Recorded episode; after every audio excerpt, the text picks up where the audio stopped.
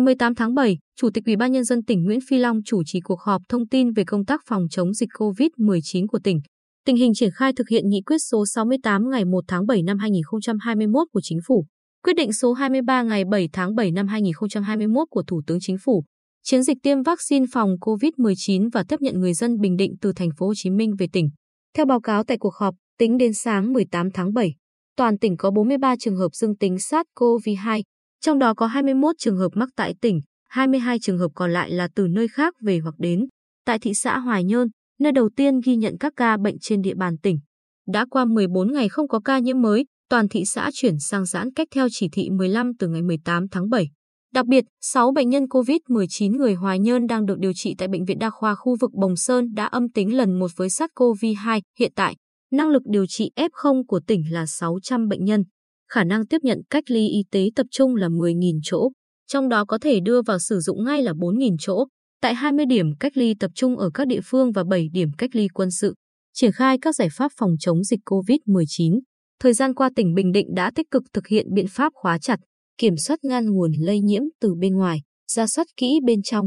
Trên tất cả các tuyến quốc lộ và tuyến đường giao thông giáp danh với các địa phương thuộc các tỉnh lân cận đã thiết lập chốt kiểm soát dịch bệnh COVID-19. Tỉnh yêu cầu các lái xe và người dân khi vào tỉnh phải có xác nhận âm tính SARS-CoV-2. Trường hợp không có thì tỉnh bố trí test nhanh COVID-19 tại các địa phương. Chính quyền và các tổ COVID-19 cộng đồng phải giám sát chặt chẽ các trường hợp đang cách ly tại nhà và kiểm soát những người đi từ vùng dịch về không khai báo y tế. Về thực hiện nghị quyết 68 của Chính phủ và quyết định 23 của Thủ tướng Chính phủ về các chính sách hỗ trợ người lao động và người sử dụng lao động gặp khó khăn do đại dịch COVID-19, Ủy ban Nhân dân tỉnh đã chỉ đạo các cấp, ban, ngành khẩn trương triển khai hỗ trợ người lao động và người sử dụng lao động theo đúng tinh thần chỉ đạo của Chính phủ.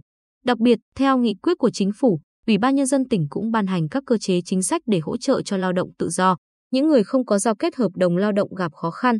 Tỉnh đã chọn ra 6 đối tượng bị ảnh hưởng bởi dịch bệnh nhiều nhất để có cơ chế chính sách hỗ trợ 1,5 triệu đồng một người. Ngày 17 tháng 7, các địa phương đã bắt đầu triển khai hỗ trợ. Dự kiến có khoảng 28.000 lao động tự do với mức hỗ trợ gần 43 tỷ đồng. Dự kiến trong vòng 20 ngày, các địa phương thực hiện xong công tác hỗ trợ cho các đối tượng lao động tự do.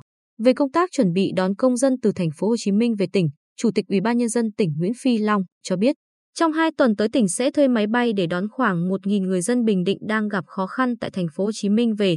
Riêng việc thuê máy bay, tỉnh sẽ huy động xã hội hóa mà không sử dụng ngân sách nhà nước. Chủ tịch Ủy ban nhân dân tỉnh cho rằng đây là cách nhanh nhất để bà con được về. Trước mắt, vào chiều thứ ba tới, ngày 20 tháng 7, chuyến bay đầu tiên sẽ đón 200 người dân trở về. Tiếp đó là chuyến vào sáng thứ Sáu, 23 tháng 7. Việc đón trực tiếp người dân về cũng góp phần cho công tác phòng chống dịch của tỉnh được thuận lợi hơn, giảm áp lực cho thành phố Hồ Chí Minh. Đây vừa là tình cảm vừa là trách nhiệm của tỉnh cũng như các cấp chính quyền địa phương đối với con em của tỉnh nhà đang học tập và công tác thành phố Hồ Chí Minh.